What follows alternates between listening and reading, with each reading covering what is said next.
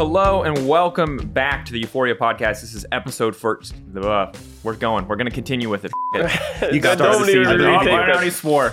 They're going to love this episode. They love editing this episode. Shout Wait, out did you to swear? Liz, who you swear? edits our swears. I did.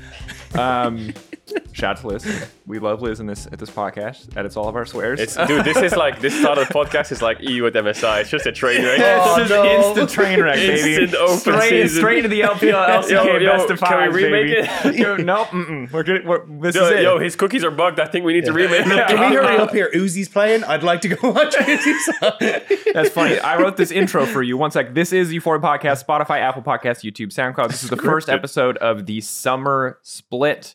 Um, yeah, so it's hype. But That this- was the intro. You wrote that. No, I wrote. I just wanted to clarify that it's a summer split because we're not uh, like we used to just call every new split a new season, and we're not doing that anymore. So I wanted to specify Oh, yeah. this first episode The to start of summer.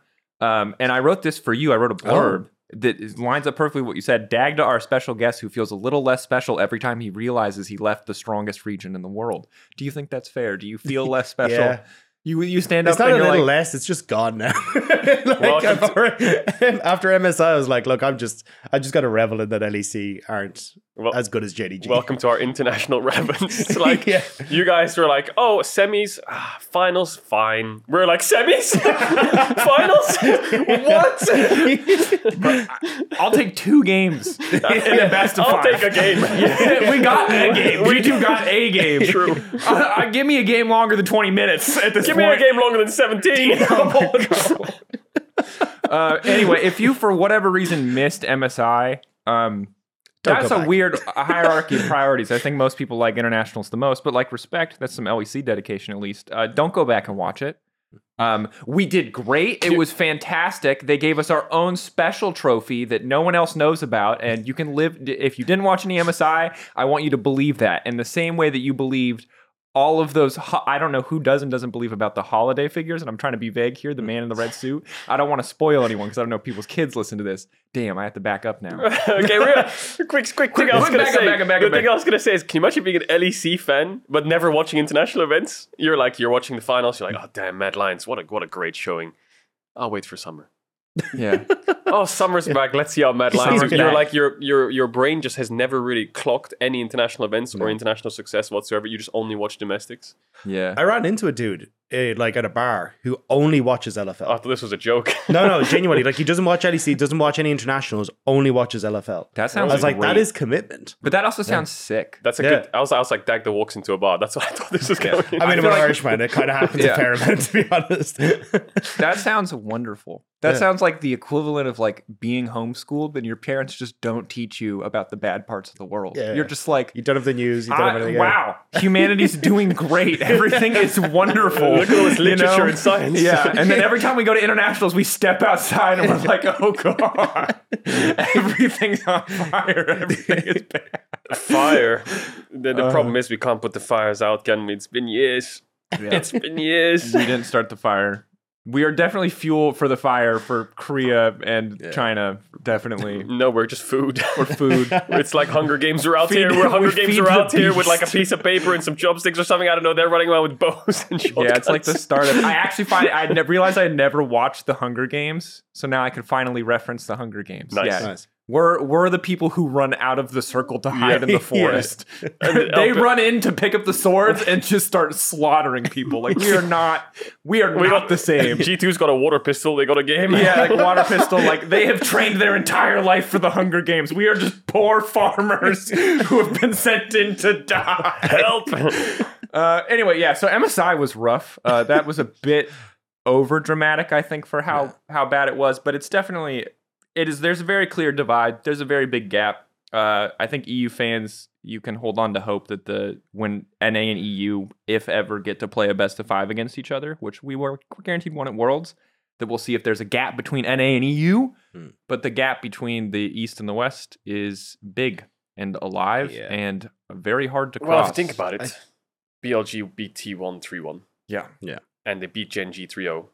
And they beat G2 3 1. So technically, on paper, we're as good as the LCK. The transitive property does us a lot of favors. We just got to keep Yeah. on to that. The second we start doing worse in series against similar teams, then we can start seeing it. But till then, we got something to hold on to. Yeah. So that's the that's the positivity we can go with. Well, weren't Golden Guardians closer to beating BLG? No, BLG don't worry about that. Because they played in a best of three? I don't remember that. That's true. Did that happen? Uh, you know what? I don't think it did. No, it It actually. doesn't count. That was Doesn't wow. count. Yeah. We're Making, was just earlier making on some the- propaganda. That never happened. That was earlier on in the tournament.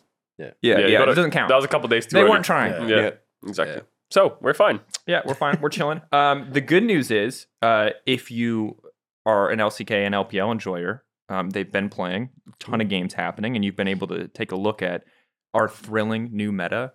AD carry items have been completely reworked. There's so many great changes. Um, they did absolutely nothing to pro play, and it's the exact same champions you watched all of MSI. But they build slightly different. But the builds are slightly different, and Neeko exists. And God bless Neeko. You know, Neeko is the Atlas in this story. Uh, you know, like holding up the world on her shoulders. The literal only new interesting champ to watch in the entire meta turns into a plant. Like she is trying her best to keep League of Legends fresh yeah, and interesting. people are cooking with Neeko. We already saw like um, people on mid waves with the minions. You already saw like the Yagao clip where they're doing Baron and he's pretending to be a Scryer's Bloom and then he kills class. Ahri. That was class. So yeah, I'm waiting for the time that like you uh, you you like flash over a wall and turn into a ward or something, and then it looks like someone warded over the wall. You know, Ooh. like how deep can this get? How deep can How deep can the lore go on the Neeko? Like the blast cone tech, we need to see as well. We've seen the we've seen the Scryer's Bloom tech. I give it a, a year of Neeko, and we're gonna get some crazy plays. Can you? You know what I hate the most before you can. On Reddit, every day I open Reddit, it's like Neeko insane backdoor. All I see is this guy turn into a creep, run through the jungle, run past a bronze AD carry as a singular creep. Doesn't even clock that he's there, and then he just starts hitting the Nexus, and then I'm just like.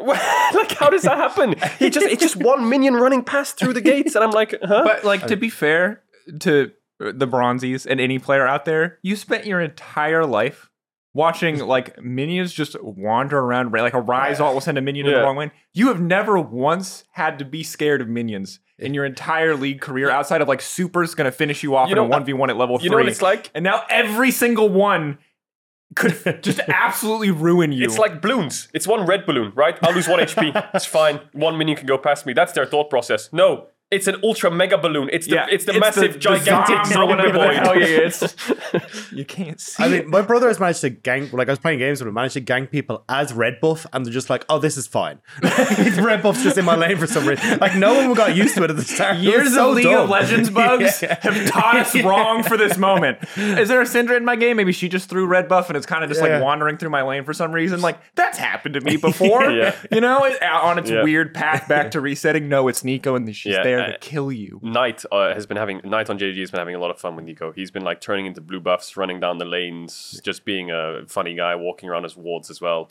Yeah, nothing's like a mount to anything yet, but you gotta cook and you Yeah. gotta see what happens. I also just think it's sick BM if you can kill someone and then turn into just like a minion and dance on them, or a blue buff. the and blue dance. buff has a dance. I Knight was was, about to say, dancing in mid lane as blue buff. Yeah, creeps have dances. We I. I I don't know if people knew this before Neeko or if this got added with Neeko. I'm not enough of an expert, but would you can dance as It's because when you play the 1v1 map and you win and the poros explode, everyone dances, don't they? And I think the creeps dance as well on that Aram Howling Abyss 1v1 Yeah, map. but there's no red buff there, so they wouldn't have needed to add a dancing animation. Maybe uh, it's for True. Sona. ult. Sona ult used to make people dance. I can't remember. I Uh, can't remember. I don't know. I don't think it does it target minions. Gerald? I think it's only champions. I can't remember I if it's minions too, bro. I don't know. Anyway, Anyway. re- they have dancing animations. Mm-hmm. They're cute. I want to turn into a chicken. That's my favorite. When you just cosplay wolves, because I used to do that in ranked games anyway, where you just kill wolves and hide in wolf pit when you're like absolutely guaranteed to lose a Oh, game, that- and then just pray someone face checks you. But now you can do it as a wolf. Interesting. In High Challenger, season 7 throughout season 10, the way you make the game open was you killed Gromp, stood at Gromp, and said, I'm Gromp, good luck. I'm not kidding. That was a classic. You want to open? You are Gromp. That means you want to open. So, so now you can actually be Gromp. I'm just saying they never see it coming, unless you type in all chat that I'm Gromp and you're griefing people.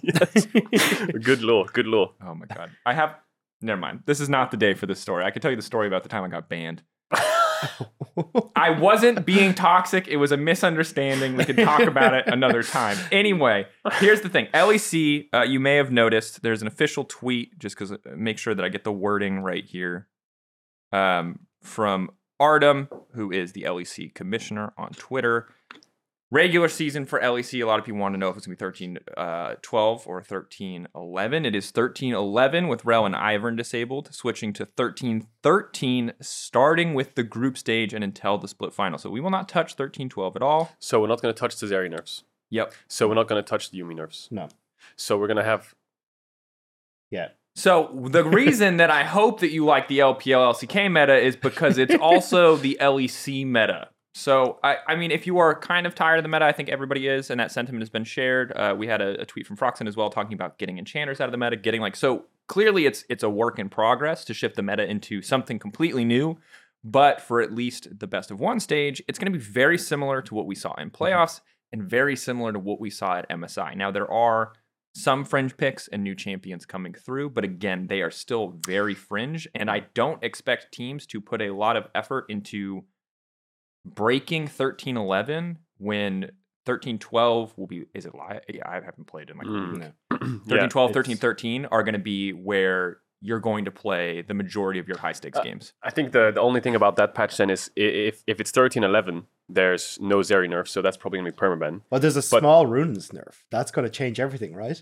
Yeah, but there's also there's also Aphelios nerfs. Aphelios, uh, And AD on Jinx Q nerfs. scaling, Jinx And attack Kalista speed buffs. scaling. Kalista buffs. The yeah. Kalista buffs And I'm actually Razor excited nerfs. for. Yeah, so maybe maybe what I expect then is Zeri's probably permabanned, and then we get some kind of like Ki- uh, Ki- maybe Kaisa Kalista Xayah meta or something if Aphelios Jinx are out. Kalista meta, 'Cause- comp a great Kalista player. Draven Draven will be really I would want to say it, but LPL are playing on 1311 at the moment, and I'm just like, it's the exact same.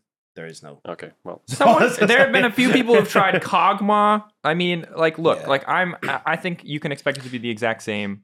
Um, and the thing is, it's not like our most, our second most successful team last season. Last season was BDS, and they played this meta to a T. Like this was their jam. Yeah. Outside of nuclear and some mid picks, they were like, "Give me more Aphelios. Yeah, give uh, me more." the, know. the only last piece of cooking I can maybe share is uh, Rek'Sai got buffed, Yeah. and I saw Molecule tweet that a lot of LEC top laners are playing Rek'Sai top. Hmm. Uh, like three or four of them. So maybe Rek'Sai top is a tech. You do like three points Q max E or something. That's what the jungle. Rek'Sai, that's I would of top. love. I would love. Um, Oh, and the buff sharing as well. You get the red buff. Your jungler gets it. Your jungler Yeah. gets red buff. You get it. Yeah. Ivern passive basically. not at the start of the game, but after is it Uh, I don't know. The Once you exact fully time. once you upgrade your fully smite. upgrade your smite. Yeah. That's what Okay, it was. okay, yeah, okay, thank yeah, you. nice, so nice, nice. undetermined point in the game, but so that that's the patch changes basically. Uh, nothing too crazy, but it'll be quite similar. Um, but I do think even though the LPL's on 13-11 with the Storm Razor nerfs and Aphelios Jinx nerfs, maybe they're just slow to adapt. Surely like MF or something yeah. can But are- work I or mean, Draven. I think that te- we'll we'll probably see the teams that like to cook more. I would put like Yeah. Astralis, specifically LIDER in that camp, G two in that camp. Maybe they try to Yeah. break out. But again, for a team like BDS and for a lot of our teams, when you Yeah. see you can play like Sion top lane, like CC setup mid laner, and like just scaling AD, that's an, not the hardest way to play the game. Yeah. Uh, when you're just playing best of ones, like I think that's not a bad option. Yeah, I think a lot of teams will go back towards. I think the only thing is like, I like the thing I appreciate about the LPL is they kind of just handshake and go, "No Yuumi, yeah, no one's gonna play Yuumi because Oh, it's yeah. got like less than fifty percent like pick rate." yeah. So I think the changes we'll see is like we'll probably see more like LCK style where Yuumi's super high prio with Zeri, um, and then as you say, just go like mega tank top. Just do exactly what BDS did last year. Just go, hey, we're going tank top. We're just gonna play facilitator mid, and then hyper carries bottom. We're gonna be But fine. Kalista, Draven, I would, I would be like- very That'd be sick. excited Th- for. th- there's a couple things there. I was speaking to a few LEC pros about because of the mid lane wave crash. After first wave, it's the same as sides, right? Mhm. Uh, diving bots become a bit bit harder on stacking waves because you normally you can kill mid wave and move as the wave's crashing if you can Yeah. clear the wave quickly. So in the first four or five minutes, diving for mid becomes a bit harder. So it's more jungle orientated. Um, so the Kalista lanes become a little bit harder to dive if you don't have that mid push, but I think it's still probably easily plausible. Um, yeah, you're touching on Yuumi. LCK's got 100% presence Yeah. on Yuumi, but it's got like a 30% win rate. so like the Zeri and the Yuumi is popping off, but the Yuumi win rate's still pretty low. And then on that Sion thing, uh, you know how at MSI, because of the Sion level one, top laners would like try and hide in the bot tier one and hope Yeah, they yeah. dive and stuff like that. This new tech in Hanwha Life T1, it was like game two or something. What they did was they camped three or four men in a top rush, and the Sion ran through mid around the Raptor wall, and everyone was pinging him. Oh no, no, no, they're Sion invading. Then their top laner runs in thinking he's gonna ward their top side. Four Yeah. people, boom, first blood. So there's like all these small texts to stop the tile Sion level one uh, that teams are coming up with. So I'm interested to see if, if BDS do So- it, the teams can react. Small innovations. I think Yeah, it's safe small to say. innovations to try and crack it. room room for creativity certainly but maybe not in the way that people were hoping for with how big the AD carry itemization changes look Yeah, I think the problem that we're going to see is like what happened previously, which is just going to become an arms race, where it's like how greedy can we be in the bot lane at the moment? Because it's just like you can't really dive. Yes, you've got like TP change, so it's no longer like 40 minutes. It's unlocked. 10 it's minutes. 10 minutes. 10 minutes, So yeah. like technically you can play around bot lane a little bit early, but it's not really a thing. So I think it's like all right, maybe we see like Kog'Maws and Twitches and like hyper hyper Oh, Twitch. come in, yeah, into that bot lane. And I think you end up with this arms race where it's like we're both going to go cool. We're just going to farm it out, and then we're just going to play for these late game fights, and then eventually it'll hit like a tipping point where then it's like, okay, you've gone too greedy. Now we're going to go Kalista and Dravens and these kind of things and see if we mm. can just Yeah. go ham. Although Draven looks Dra- dumb as all hell with the Triforce, I'm like, Jesus, this hits. Yeah, I, I, Draven does look strong. I don't know if was it the Damwon DRX game or something. The Draven was really fed, but it didn't do much. Right? I think that was the one Draven game where I was like, "Deft, wh- when is your damage coming out?" But Peyz was playing Twitch with Yuumi, and that looked really, really strong. Uh, I think when you get Yuumi on red side, especially, and like Zeri's down, people look at Ezreal if you have like a really good Ezreal player like aiming uh, on KT. But I think Twitch is like an easy facilitator. EU as well with Upset and Crownie. Twitch will be like definitely a high prio pick as well, I think. And Shen has also been played a little bit in solo queue by some top laners, so Yeah. that could be another interesting way of uh, playing the game. Um, Shen kind of fell out because side lanes didn't really matter as much. If you watch MSI, every single uh, like team fight, as much as the Eastern teams are so good at team fighting, what you'll see them do is like fight over mid waves for about two minutes before they go into river. Whereas Western teams were often trying to, when they would get one wave of mid push, they will try and catch someone on a side lane, Yeah. and then they'll give up the mid push, and then they'll have bad position for Drake. Uh, I think that was like a big blunder the West had at MSI. So uh, Shen kind of fell out because no one really could go side lanes. Everyone was just like midwave, midwave, midwave, midwave, push, push, push, and it was like a slow chip to get them to their tier twos, and then you have dragon dragon priority. Yeah. And I feel like Shen historically, at least in recent years, not super far back, was a lot more about answering a lot of the side lane picks. And if those side lane picks already aren't Yeah. really showing up, it's like Shen outvalues with double global, right? More often than not. And then like and has a good matchup into things like Camille or Yeah, anything else where he can really use the dodge. And it's just like I, I never I, I have not liked Shen for a while. I would like to see it again. Seems good into an AD carry centric meta. Obviously, like the, the Spirit's Refuge is really strong ability. It's also just if you've got mega tanks and side lanes, it's like, all right, cool. Well, Shen doesn't really get pushed out of lane. He's totally fine to actually like start playing side lanes. He can still be present in team fights, right? So you've kind of got options then to start playing around them. So, um, I think it, I think we'll probably start to see it a little bit more. Yeah, Um, and that'll be sick. But yeah. There's a, there was a small TF buff, which I think could allude to the Shen because Shen's like an answer to TF in a way. Yep. yeah, Uh, like Nocturne is also kind of an answer if you don't want to counterpick the lane. Like his W got buffed on TF, which is always nice. Like lower cooldown W means you can push the waves faster with red card and stuff. Uh, but but I also think the AD TF that's doing the rounds. in yeah, solo yeah. queue. I Yeah. saw some like Triforce Renans, you know, the on hit TF that used to be with Emax on attack Yeah, speed. yeah, yeah, yeah. the side lane menace where you just like TF side lane's so fun because you have so much attack speed, you just push, push, push. Someone comes, you just ult out. and if you're It's ulting just out, old rise. It's and just you- old rise. yeah, exactly. And if it's two people, you can not only ult out, but you can ult to the people on midwave instead. And like that was this, it was so annoying. So hope. It sounds like there is hope Yeah, and room there's for room for innovation. the question is, will teams actually cook? And I- and it's hard to say. Teams are generally a bit more reticent, but there have been a lot. Most of our teams didn't go to MSI. Had time, more time, arguably to, uh, or not arguably, certainly to play on these patches to see if there's anything niche that they wanted to do. We'll see if it comes Did, true. did you say Ivern disabled Ivern, Rell, both disabled. Yeah. for like until so until group stage, so three weeks? Yeah, yeah, Yeah. yeah, until third, until the next patch. Okay. Um, Okay. And uh, I just assume that they will be enabled, but I don't know. Like, I'm not sure what the hmm. what the policy will be. Yeah, but presumably they'll that'll be be interesting. enabled. Interesting. I would be, yeah. I don't even. I haven't played against a Rell yet. I haven't seen a single Rell yet. So I've seen people hmm. play it in solo queue and like Rell Jungle. I think Malrang was playing it when I last looked, like a couple days ago. oh yeah, the buff to the I also, see, I also saw Jax Jungle. Was was Oner playing? Oner Yeah. was playing Jax Jungle. Malrang's been spamming Jax Jungle in solo queue too with like the Triforce hmm. Rush. I remember old Jax Jungle in season eight because I was playing when I roll swapped. Jax Jungle was really OP because you would have like a Camille Trundle Xin Zhao meta, and what's the biggest counter to Camille Trundle Xin Zhao? It was I love how you played in one of the most messed up jungle metas. like Camille, I still can't. I forgot Camille was a jungler. Yeah, I've been trying to burn that out of my mind. Yeah. Funniest jungler I've ever seen. Loved it. One camp gank. Yep, red buff into and Red invade. buff into just, just Yeah. go. But it was all auto attack based, like Camille, Xin Zhao, Trundle. Yeah. And so Jax, you would go like Cinderhulk into Triforce and you'd be pretty tanky. But now when I watch Oner play it, he rushes Triforce and then he gets one shot in a fight, and like they lost the game. like he, he literally jumps in and just dies, and I'm just like, but it, it's like uh, if you if you watch LEC, often I don't know if it's the same in the LPL, uh, but they pick like Jax on four on red side or Yeah. on three, and they ban Gragas, and that's it, and then they leave a Jax flex. There was also um, Damwon flexed Sion on four, and then played Sion jungle. Well, yeah. Uh, and like I don't remember what they picked, but they picked like a carry top, and then they got counted with Gnar or something. Or they picked Cho'Gath, and they got counted with Gnar. Yeah. So like there's jungle right now. I think you can play a lot of things. Jax, Mm-hmm. Sion, Nautilus. We saw already as well in the LCK in this split. Volibear. Volibear is rising. back, yeah. So the jungle I'm meta will be about spicy, I think. Yeah. Shout out one last thing. MSI. There was this stage activation where people were supposed to do champion impressions. And there were like two people and they were like chill. They like did like TF and Renata and they like, you know, like did a little strutty walk. Then a guy did Volibear. And God bless this dude. He like ran across the stage. You can't see him pantomime. Leapt onto the thrust, which is the part of the stage that sticks out, and did the Volibear dance in front of like 10k What a people, like full on knees on the ground, arms back, absolute rock star. Did not get his name. Love that guy forever. Awesome. Awesome. Favorite human at MSI. Easy peasy.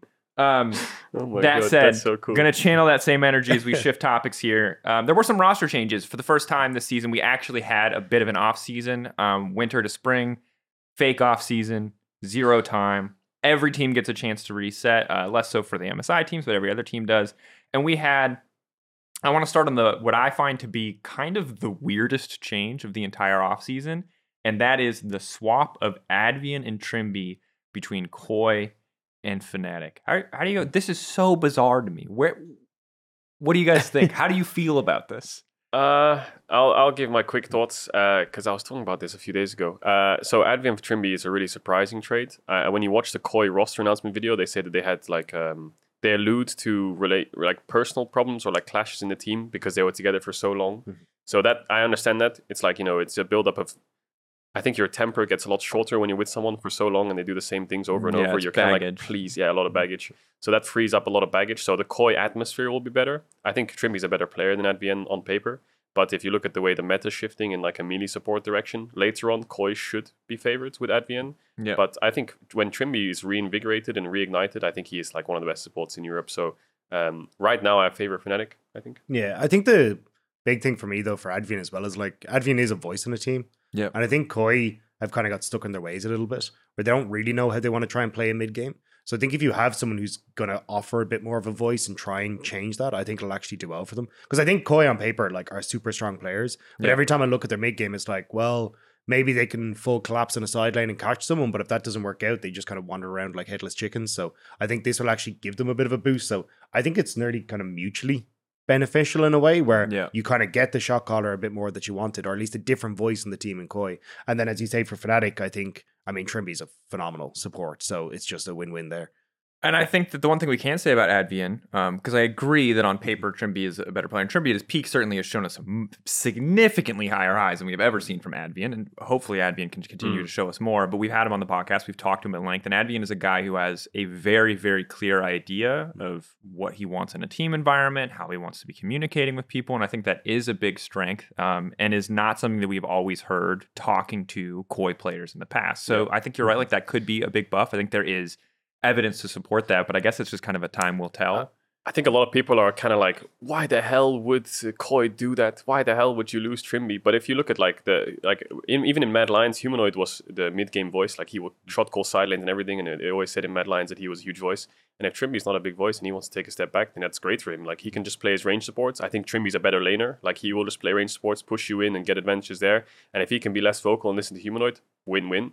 Similar for Koi, if you want someone with a voice and you want someone who's going to play only engaged supports and only, like try to dictate your game, Yeah. it's a win for you as well. And he also fixes your environment, which seems to be a problem. So to be honest, I think the trade makes a lot of sense for both teams. I think people Uh, forget because like on paper you're it's a downgrade for Koi. Yeah. Um, but I think the thing that we've learned across this entire year and certainly on this podcast is it's just like the team environment Yeah, and people everything. clicking is everything. And that's been it's doubly or triply true this year, especially because the splits are so short that like one bad fight in your team can tank an entire season. And I mean, look, I'm going to dip into LPL a little bit, but like if you look at V5 back in 2020, that team, like on paper, they were awful. Like they didn't have anyone that was a standout player whatsoever, unless you're lyric and it was Mole. But apart from that, it's like nothing on this team should have really worked. And then suddenly they just like the atmosphere was fantastic. They all got on really well. Like in interviews, you could see how well they were doing. And then that was what made the difference. And then they nearly had that run that got them to Worlds. Like it was, Was an that with- insane thing. Was that with rookie?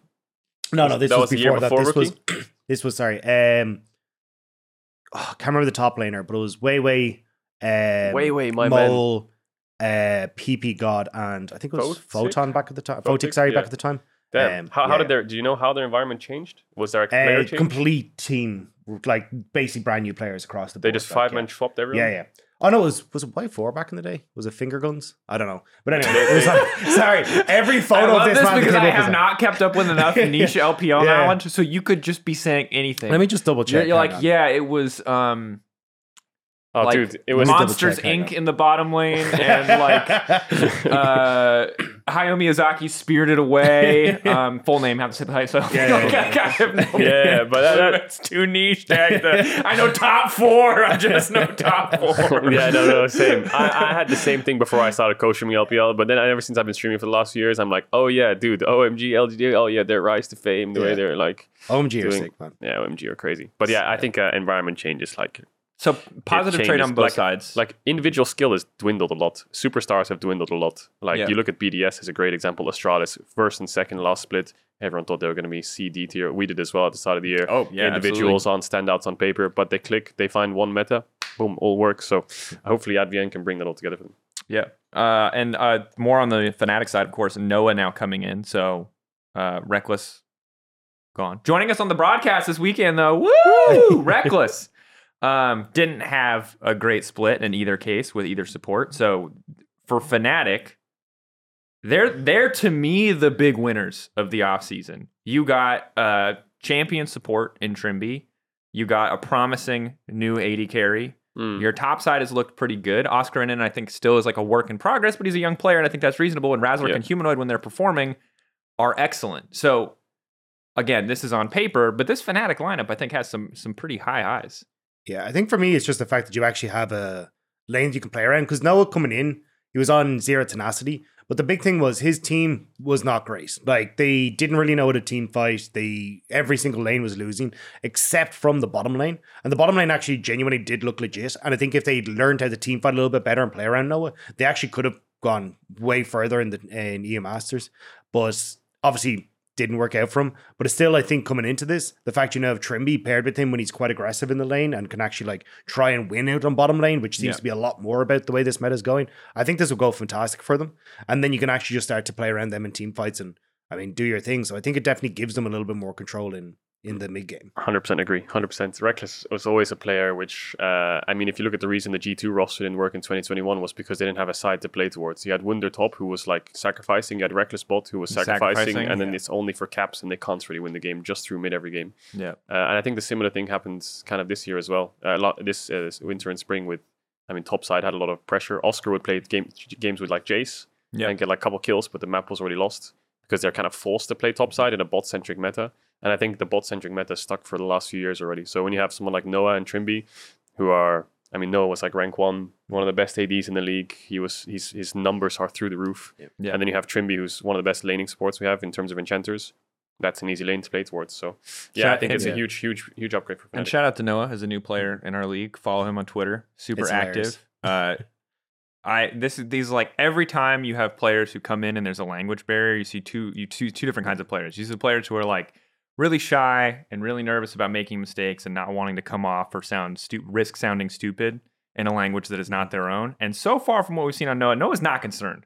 Noah's out here to talk his shit like regardless of the language barrier and that kind of personality and that kind of confidence i love to see anytime a player enters a region where they don't um, speak the native language i think that's that's sick Yeah, and I think he kind of needs that as well, especially when in team, because a lot of what was happening with Fnatic was like you'd see Reckless is farming mid wave and they're all fighting in enemy jungle. So I think if you've got a guy who's like, True. for the love of God, lads, please stick around me, Yeah. it might help work out a little bit more. So I'm glad to see he is a bit more vocal and not like nervous to talk because I think he's going to need it. Yeah, that happened a lot, didn't it? Where Yeah. like they just like people were catching midwaves and they were like two, three men all Yeah. winning in the jungle, losing the game. Like when the game was won, I remember humanoid Ahri on blue buff area Yeah. for some reason in my head.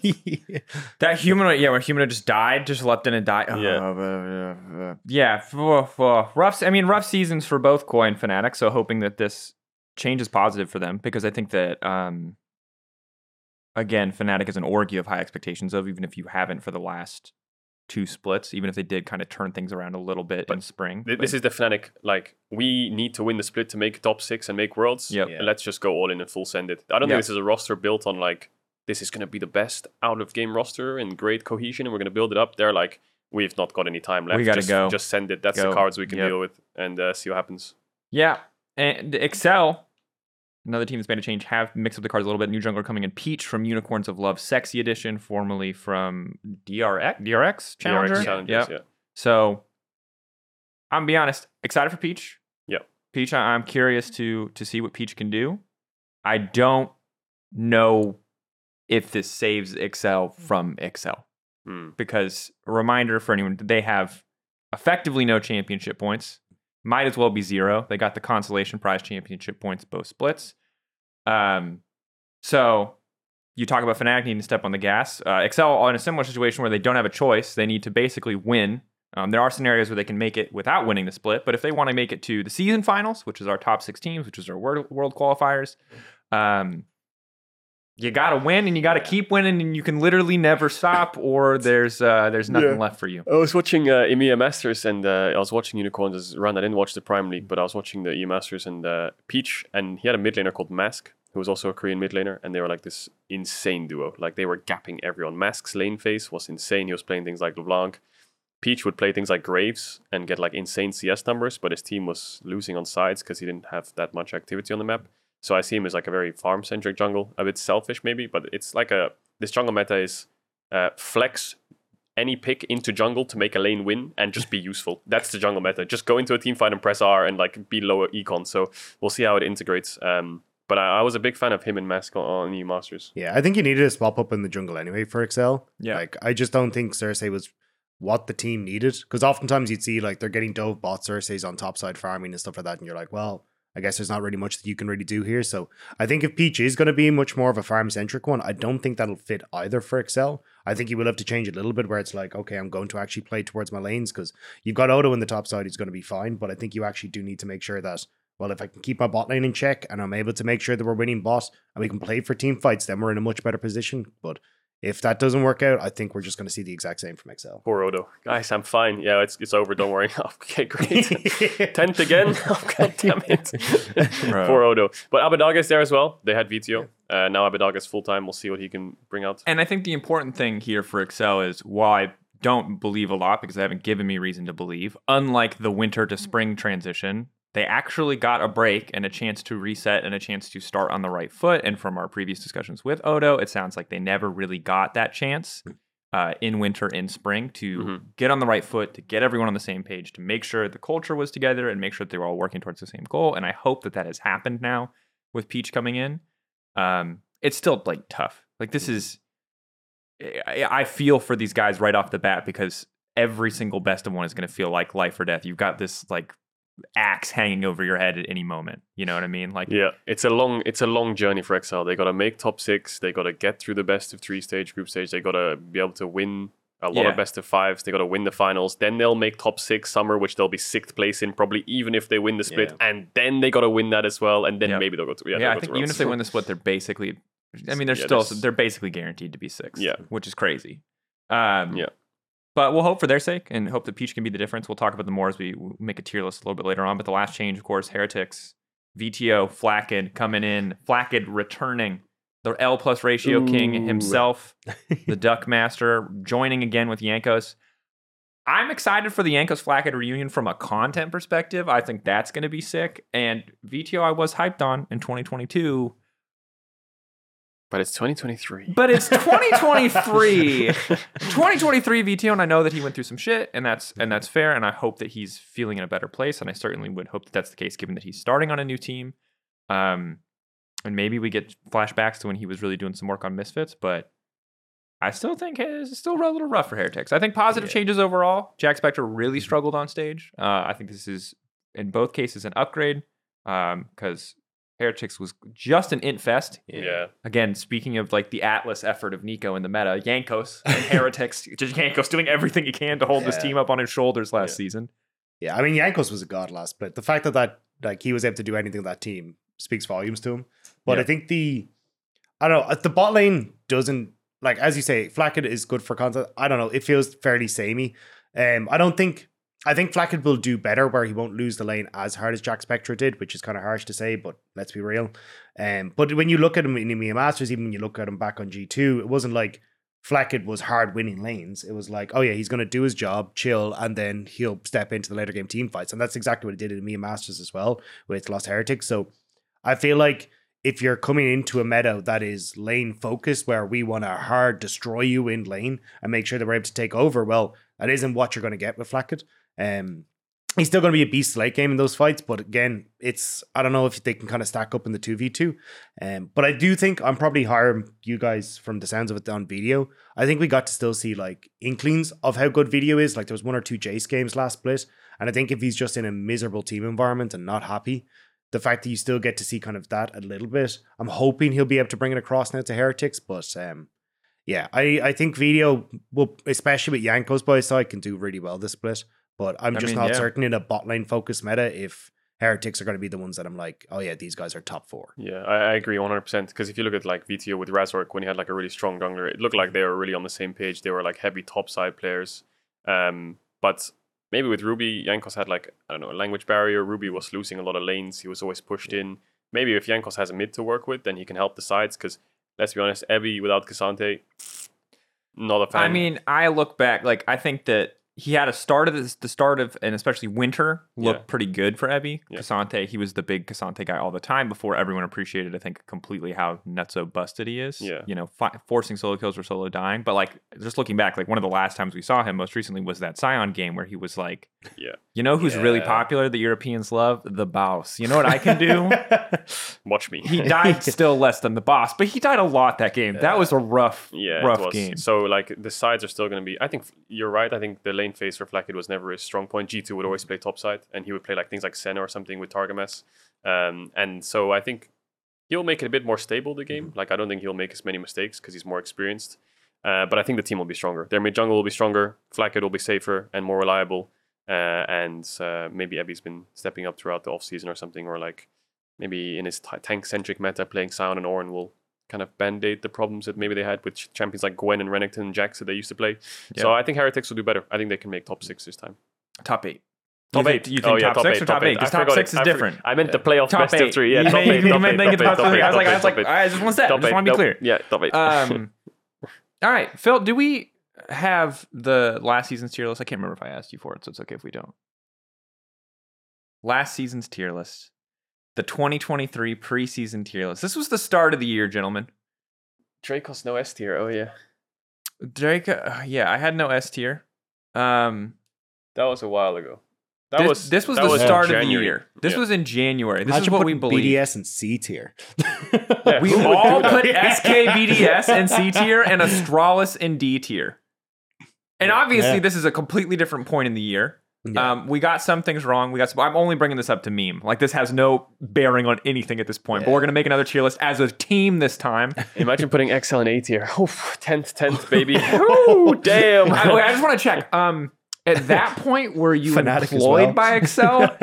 I'm kidding. I know you're not biased. Like you did actually believe in the question, team. actually. You were. No, But- no, I wasn't. I wasn't. I wasn't. In January, no, I wasn't. no, I wasn't.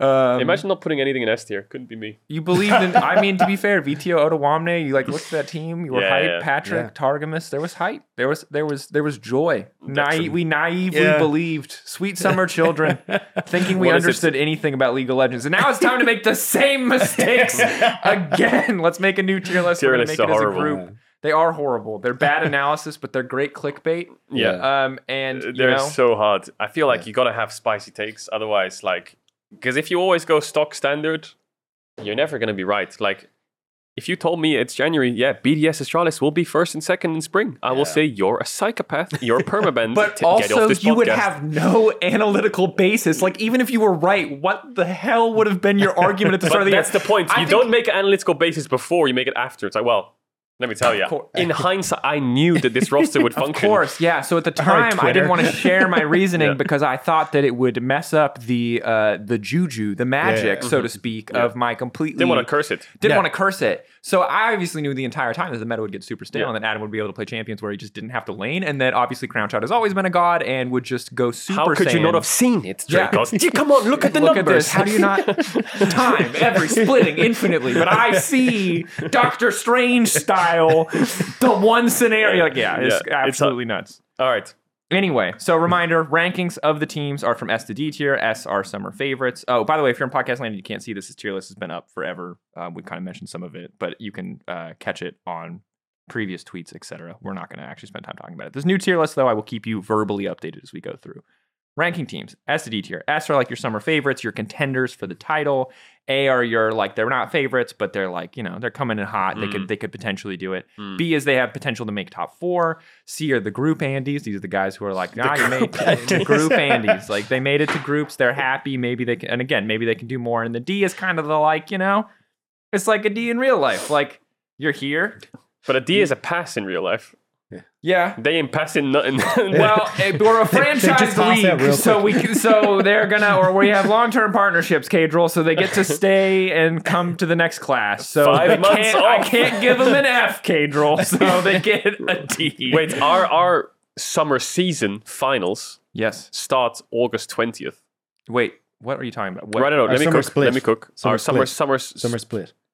Summer summer split finals. Yeah. Summer split because there's sorry. Let's do this now because this is important. if you are confused about the nomenclature, it's fair. We say the word finals like 80 gajillion times. There's like an upper bracket, blah, blah, blah. Yeah. The important thing is this is the summer split, what we're playing right now, this six weeks. Yeah. Then there's a short break, and then the top six teams play each other uh, for our season finals, which is completely separate from winter, spring, summer. And that's how Worlds qualification and ultimately the the grand champion of the Yeah. LEC is decided. It's June fourteenth. The LEC starts this weekend. If you're finishing bottom two this split, Yeah. it means in three weeks' time your season is over. Oh wow. So you're telling me by mid July you're not playing till January?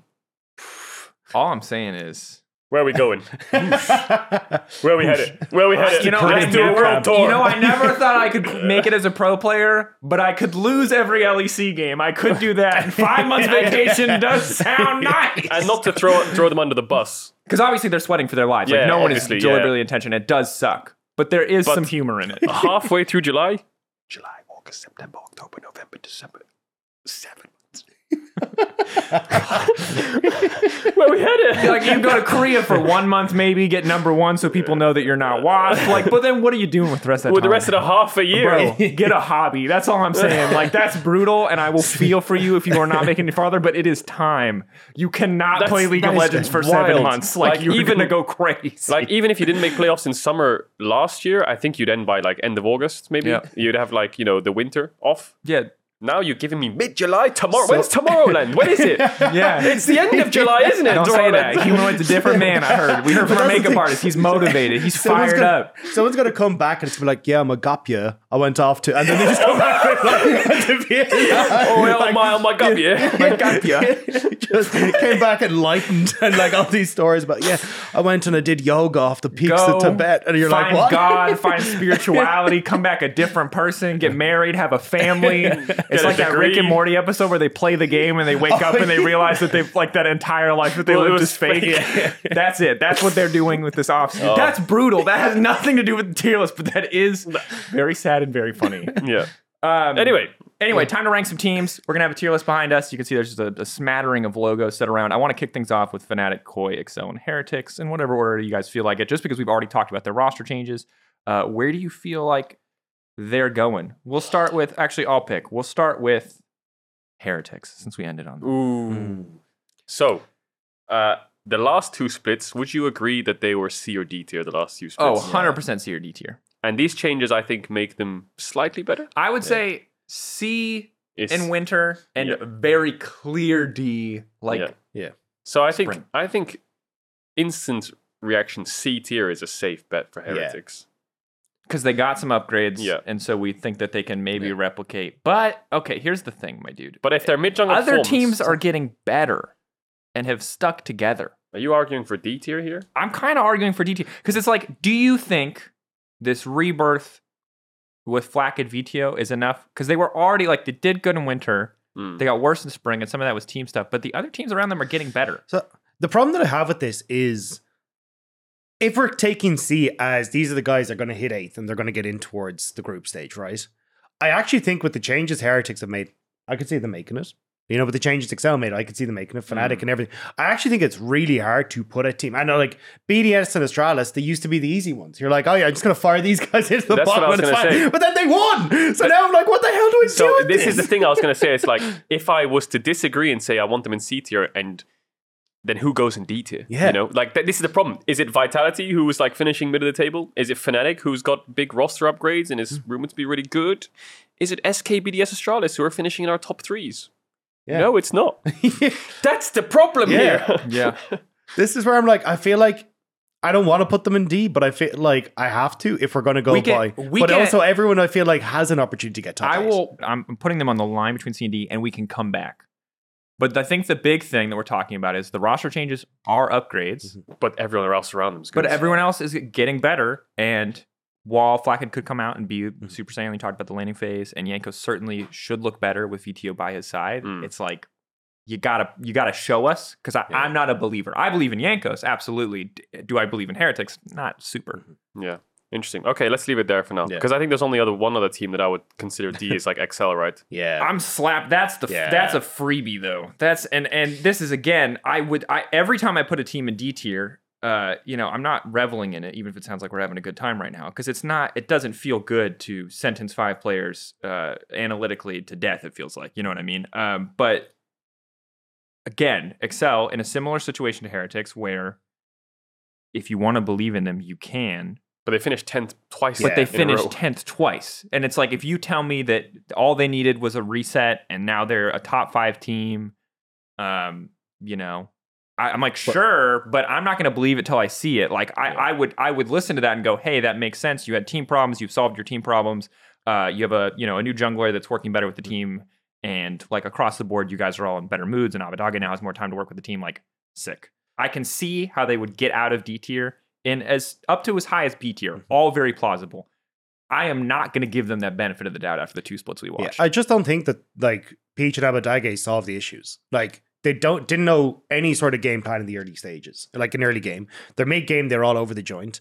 Their team fighting, everyone was going different directions every single time. I don't think like slapping Peach and Abbedagge in there goes right. We're good to go now. Like I just don't see it. So I think Mm. for me they have to be D tier. Mhm. Like I would love obviously to see them because I think they have incredible talent on this team, but it just doesn't seem to work together. Yeah, agreed. It doesn't click. To be honest, if Excel signs Peach and Mask, I'm sold for that mid jungle. Mm-hmm. I'd put them in CB tier. You know, I think they can really cook in that league. But I don't know. I just I don't know what kind of language barriers Peach is gonna have. When we looked at the stats of Peach, he's a very selfish farming jungler. And then you look at the example Dagda gave of we're getting dove bot. Xerxes on top side farming his Krugs. Is Peach going to be bot side? Yeah. Maybe not. you know, and it's not like someone who's like 113 who's just going to be an absolute psychopath level two in their jungle. So you cannot get dove no matter what. He's Yeah. going to be farming. So yeah, yeah, I, I- I agree. Yeah. Is there? Hmm. I mean, it feels. What are you thinking? I'm Talk just, to me. I'm just I'm trying to think if anyone else belongs to D tier, but I- we can just I go don't one team at a so. time. I don't think so. Um, Let's go with the teams we already talked about. Yeah, yeah. So, like, Koi and Fnatic next because Uh, we've already hit Koi and Fnatic briefly. Uh, yeah, let's start with yeah. Koi because it seems like it sounds like you have some positive things to say about Fnatic. So okay, let's start with Koi. Where do we rate Koi after last season? Um, they they ex- imploded. I think Yeah. in terms of Yeah. expectation, this was a team that I think we pretty much expected at the start of the year. We expected them to do great things, and then by the middle of the year, it's been like, well, we at least expect them to consistently get top four. That Yeah. has not been the case. They finished seventh last split. They barely made the top eight. Um, the thing is, Seventh, dude. Think about that. That wouldn't Yeah. have made playoffs back in the day. Oh yeah, you're telling me. Um, so the thing is with uh, with Koi, I think early split they will be weak Hmm. because of the support meta, and they will get better if they can make top eight. I think they will do damage in a group stage. Will they make top four? I'm not sure, but I think this could be a fifth, sixth place team if the meta shifts in their favor. I think the problem for me is like I don't think the meta is shifting in their favor. I think we're looking at tank tops, and like the whole reason they brought in Szygenda was to be a carry top laner. Yeah, right? Got nerfed already. Yeah, exactly. So I think it's like, okay, well, already we're looking at Szygenda's not in the meta that he wants to be. Advienne, at least for the first few weeks, isn't. And as you say, I think that's not an excuse. I think I still think they'll hit like C tier. I think they'll be top eight, at least in the group stage. But um if the meta then shifts into being Advienne favored and Shigenda favored, they could look absolutely stellar. But I think at least from the early stages, I just don't have yeah. It's, I don't have promise in them. I don't know. Uh, Yeah. So C tier for Koi. I- Yeah. it's also not really a Malrang. The thing is, it's, It's not, not a meta Malrang for either, anyone. yeah. It's it's like Larssen. As much as we meme him and say like he's a mage player, and we try to argue that he's not, he really is good at Yeah. mages. Yeah, yeah, But like it's that's not- clearly like he is a more well-rounded mid laner, and we've seen that from him, and we saw that from him in the Yeah. 2022 run. But at the end of the day, when it comes to like what do you know that Larssen is going to be the best at, it still feels like mages. mid meta right now is like Cassante, Annie, Ahri, something like that. You I'm know, hoping exactly. for Corki, Neeko. bro. Neeko, right? Those Uh, Lord Domin exchanges are juicy for Crit Corky. Stormrazor, juicy for Corky, Corky. okay, That's well, all I'm yeah, saying. I'm Drake holding us on. I'm just, I'm just saying. uh, but it's not like a Syndra. I mean, Syndra, I suppose, but it's not like an Orianna Azir kind of like controls No, hev- super heavy seems mage meta, which unplayable. Larssen is so insane at. So Yeah. it's not really his meta. It's not a carry top meta for Szygenda. It's not a Trundle, Jarvan, Psycho engaged Yeah. level one meta for for uh, Malrang. So meta for them is not great. Mm-hmm. I'm down for C, but that immediately has to demote Heretics to D. Okay, Are you fine with is that a deal? Deal. Yeah. and that feels bad, but I'm sorry, I can't put Yeah. a team with they're just the caliber of player on Koi it's it's frustrating because I think oh, they're, because they're it's it's comp, I just- dude. yeah. It's, It's- yeah. comp Larssen. Like, Like- that's a sick carry duo. If they're C tier, I can't say heretics are, are are C tier. Like that's not. And like I again, I'm happy to be wrong here, but just on paper, at least. Can we put them? To, no, we can't. Yeah. No. What do you think, Dagda? That's so hard. I like. I just have so much faith in Vetheo Yankos. I think this is just going to be such a sick mid jungle, I agreed. and that's where I find it really tough. Like, I think, I think Flakked will be able to hold his own in bot side, but like, ah, Is holding Yeah, I your, don't know. holding your own also- is I, I agree with Dagda as well. Like it's so bad to put heretics in D tier because I really think that mid jungle AD is is a big upgrade. yeah. I Uh, I, can we put it on the line of CD? Can we like C minus? Me, C minus Can we needs to break the work rules, harder. Papa Drakos? It's like, you can uh, you see can me put- after class. I, no, you can. You know what? I can break the rules. I got a mouse. I mean, the thing is, it's very slow to update right now. I so can't people, move it. people aren't people. That's because I've got it clicked. What's up? Um, Let's go. I'll put him in C. Do you guys really strongly believe in Yankos Vetheo? I'm I'm willing to um, It's, go off the rails, drive off this cliff with you guys. You know, I'm a lemming. I'll follow. I'm saying that it's a stretch. Hang on, let's- as long as you look at me it in the, as long as you tell me that you agree that it's a bit of a stretch, we can put him in C. Look, is Vetheo going to be able to show his stuff? If we have the same argument with Larssen, can Vetheo really show his stuff on Annie? like, and then no, I believe Dagda, Dagda, you can't do this to me. Like five minutes ago, you were gassing me up, and now you're like questioning These it. are the questions you have to ask because the first comment's going to be like, "Why are you saying that Vetheo is allowed to play whatever the hell he wants, and we're and this guy's jailed?" You know, like I, I, I, I'm C tier. All right, made C my tier. decision. Again, All I'm fine. I'm fine I'm with going. it. I'm going back. I'll, I'll stick with the C tier all right.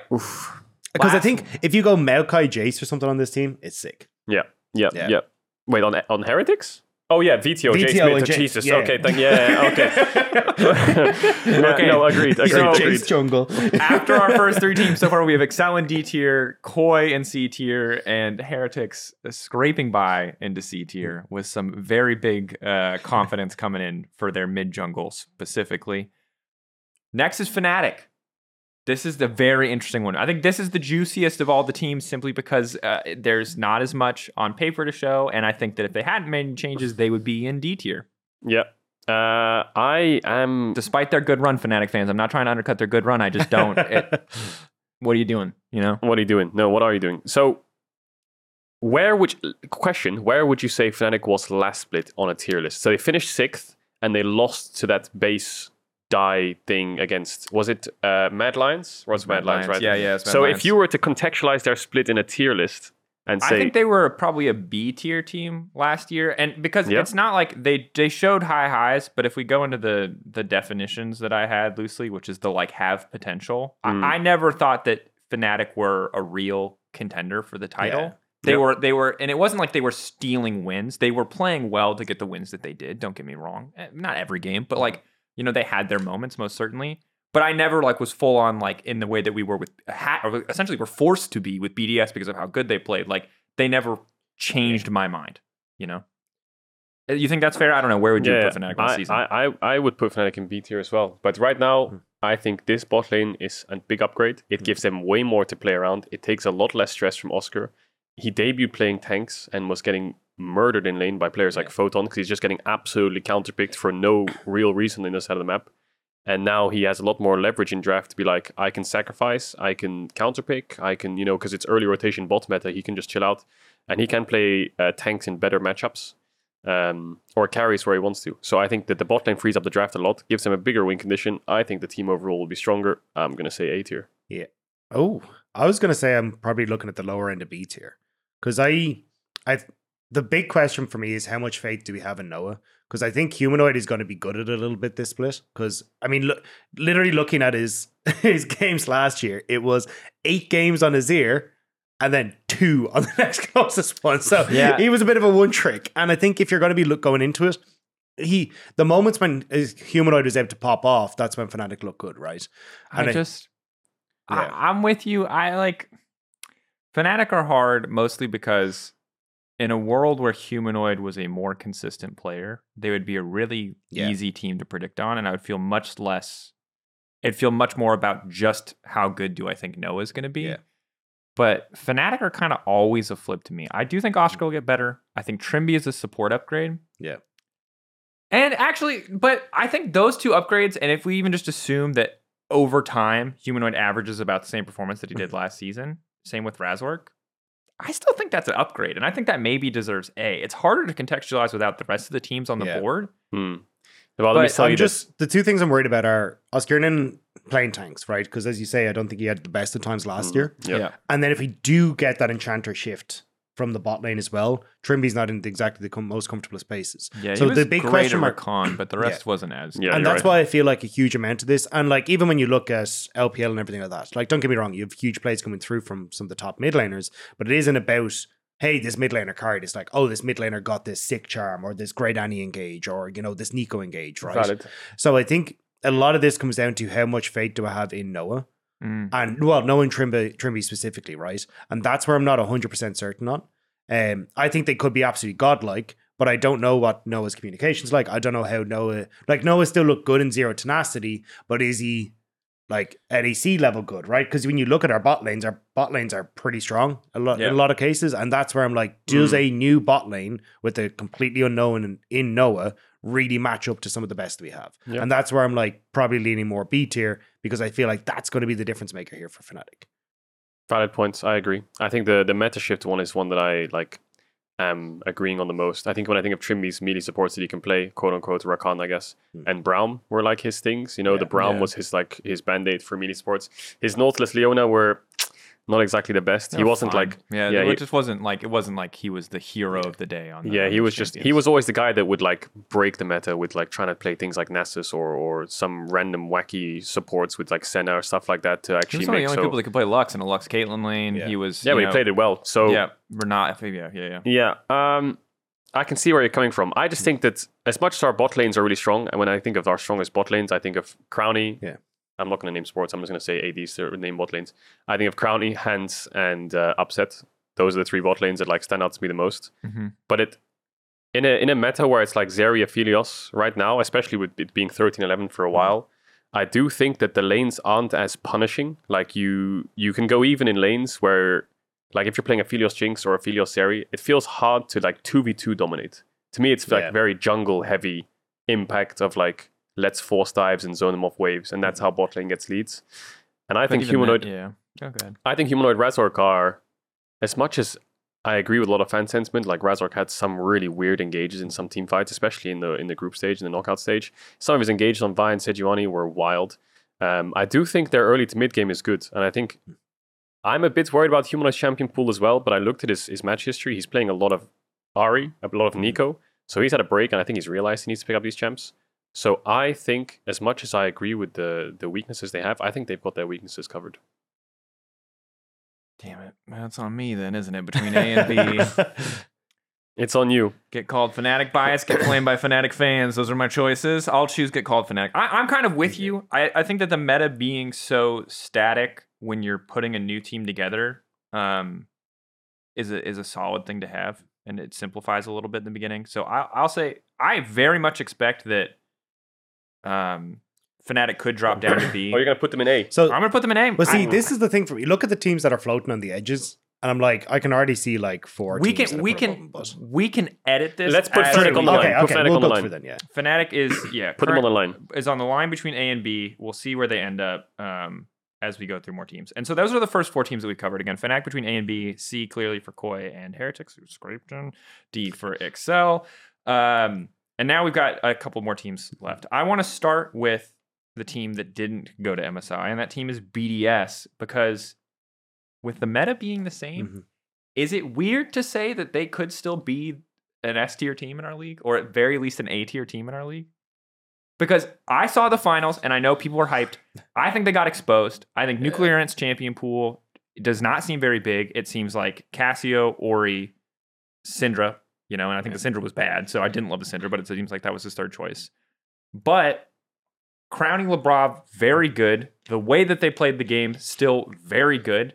I don't think that um, they're not playing in the finals versus Mad Lions. They're not playing these best of fives. And I think the way that they play is pretty stable for best of ones. So I feel like at the start of the season and 13 11 at the very least, I think BDS are set up to be one of our best teams. I think for BDS, this is the team where I'm like, I think we need to clarify on if this is regular season finish or if this is playoff finish. Yeah. Because I think that's the big difference maker for me. Because I think in playoffs, they do play a one dimensional style. And if they Yeah. don't, you know, start to change that at all, well, then they're going to get found out in playoffs again, which is exactly what I think happened. Um, to a certain extent, I think they also did choke. I mean, 2 0 up and then they don't get the win. Yeah. Kind of sucks. Yeah, their gameplay was so weird and Yeah. they started getting reversed up. But that's where I think if this is season, like I sorry, regular split, like I think this is where I put them in S tier. Like I genuinely think this is like the exact same split or meta where they want to be in. Where it's like, well, shove a Sion up to the top side for Adam. He'll do his thing, and then he'll just like wander around like he did. He won't go to a lane. He'll just make sure that Granny gets the farm and then they pop off. But um, I think if you're then starting to talk about okay, well, we're going in towards playoffs, well, then I probably drop them down to A tier because teams have time to prep against them, and maybe they can't. It be teams will kind of figure them out how to play in the best of five. Yeah, I think this is mostly for the start of the season because I'm with you. I, I think that BDS, when it comes to being a truly great team Mhm. and not just getting wins, like there's still work that they need to do to Mm. have more, I don't know, bows in the quiver, whatever you want to say, more options, more tools in their back pocket because we have seen this team be very good in exactly one meta with pretty much exactly one play style. Um, and the second that started to fall apart, they didn't really have anything else left. And um, while I expect them to have developed and certainly to feel very hungry after being so close, um, like I, I, especially once we go over to a new patch, I'm just like I have zero idea what to expect. uh, if we stay in this meta forever, I'm like BDS is perpetually a top four team in our league until the end of time. If we don't, I'm like Uh, I, I, I, I, I, I want to believe, like I really do. I just think mid lane is gonna make this team collapse. Like eh, to me, Nuke is a similar player in a sense to Larssen, just less experienced, yeah, and he's like a again a mage heavy player. Like he's playing Cassio in the finals. He's playing like champs like Azir and stuff like this. When it's Ahri, Annie, K'Sante, Gragas, stuff like this, and it's more about pushing waves and hovering to sides than it is scaling and playing for for items and catching side waves the game is going to be a lot different when you have a Psy on top and your bot lane's winning and your mid can't move. Yeah. If he's adapted to this meta, I would agree. Like regular season, they could be S tier. I'm just not sure if he's adapted to this meta. Like I know this is the biggest question I have because we don't have the information, right? You look at Humanoid, you look at Larssen, you But look at you look at them not playing these champs and then coming Yeah, to this yeah, meta and being And like, can they? Um, and I- we were and I will say, and this is an important note, is that we while this has been the meta for a long time and probably was the meta through our playoffs, Mm. People were not very good at Annie. domestically. People were not very good at Ahri domestically. So I'm with you. Now that there's been more time and people are basically forced to pick up and match these champions, because that was a weakness that sh- probably should have existed in their in their great playoffs run, but didn't. Teams couldn't punish him up until the Mad Lions. Yeah. And so, um, yeah, I think if Nuke is going to be successful, it kind of relies on no one else still being able to play those champions or him having picked up those champions. But again, that's Ooh. Hmm. not something we've seen from him yet. The only info we can go off is solo queue. And he's actually, I haven't checked his solo queue account, but he's actually the one who probably impressed me the most. He's spamming Ahri, spamming K'Sante, spamming Annie. Looks like he's got a lot of games played on him. I think he's realized maybe this is the direction the meta is going in, and this is the champions he needs to play. Whether we can execute it or not in the in the in the stage games is another thing. He's playing Neeko, so props to him. Like, looks like he's practicing his champs more than the other mid laners. You know, Humanoid and stuff. When I looked at their solo queue accounts, they're still playing things like Jason and stuff. So Um, so if that's a playstyle he can adapt to, then that changes their team because you say they're a one-trick team and they're going to play mage mid, scaling bot, tank top. Now they're going to play engage mid and supportive mid. How do they look with that? You know, playing in solo queue is great and having good win rates is great. I now just- you have to have a voice in the team. I don't think that Nuke was so core to the team's success outside of a few, very standout games. Again, I think I don't want to oversell Nuke, but I don't want to undersell Nuke either here. Um, I don't think this team lives or dies on Nuke, personally. I think the meta might live or die on mid lane, but even when it was supposed to do that previously, it wasn't really the case. Um, so, at least domestically, OEC. Um, how do you? What, so where do you put them? What's your ranking? I guess so is the ultimate. my debate in my head was: Are they A or S tier? I think And A my feels my my better. debate was: What can Nuke play and can they play that style? And the fact that, uh, I mean, his Cassio was permabanned, wasn't it, in the finals or something like he was smurfing on Cassio. yeah. They just I, I would the agree space. with Dagda and say S tier. I would take the take the risk and just say it. S tier. Yeah, a regular you regular just regular gave season. me a gajillion reasons, I was thinking out loud of like, and I appreciate that. I'm just like I felt like you were arguing to demote them, and now you're like S tier. no, I'm the argument in my head was they're a one trick team. This will get them so far.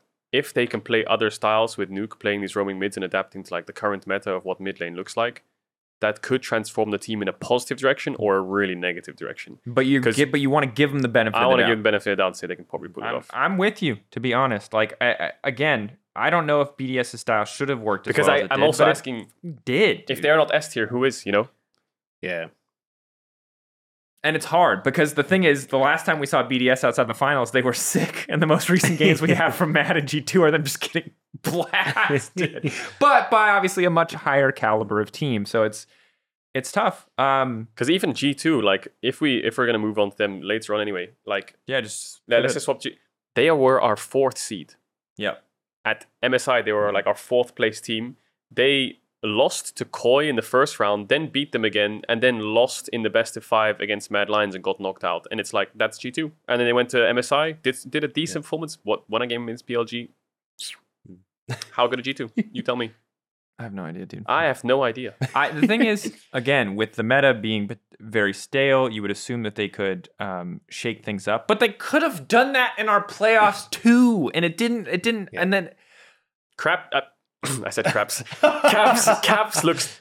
Caps, just looks Yeah. bad. Like Caps what's is your to say? struggling. I mean, the thing is, is I think that for the first time in his entire career, Caps no longer has, uh, you know, The uh, the the plot armor, the benefit of the doubt. And that's not a narrative. It just means that like when players hit a certain caliber, you trust that they're going to show up when it matters. You know what I mean? Historically, Perkz was that player. He's probably not that player anymore. And Caps is now coming out of that stage of his career. And it's not that he can't go back, but it's that um, Caps is no longer the guy you trust to make magic happen. You know, like you look at Caps and you look at who he's playing against in, you know, the peak years of his career, and you're like, he can do some shit. Mm. I look at Caps at MSI and I'm like, damn, that's a Getting tough matchup. killed, he's yeah. gonna get, he's gonna be struggle like I do. Like he's no longer superhuman. I He mean, no longer Chovy gets bullied that him. benefit of the Yeah. doubt. Yeah, he got bullied. And again, Chovy's awesome, but historically, Caps was a player that you were like, no matter who he went out against, you're like, he'll He's find a it. way. Yeah. He can figure it out. He can make it work. Um, and I think that's not there anymore. And I think that um, I think that hurts the team a lot. Um, Yep. You talk about mid collapsing on BDS, and I think G2, it's not champion pool. I think it's certainly performance issues, and I hope Caps can figure it out because he's a player that, like, he's the Western goat.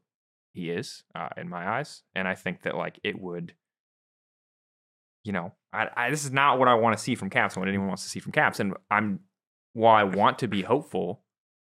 Uh, MSI did not restore that hope. The playoffs run domestically didn't restore that hope, and Mhm. so to me, even though I think that G2 overall is a really good team, do I trust them to walk into a best of five against um, a composed BDS or Mad Lions and immediately smash them? What do you reckon?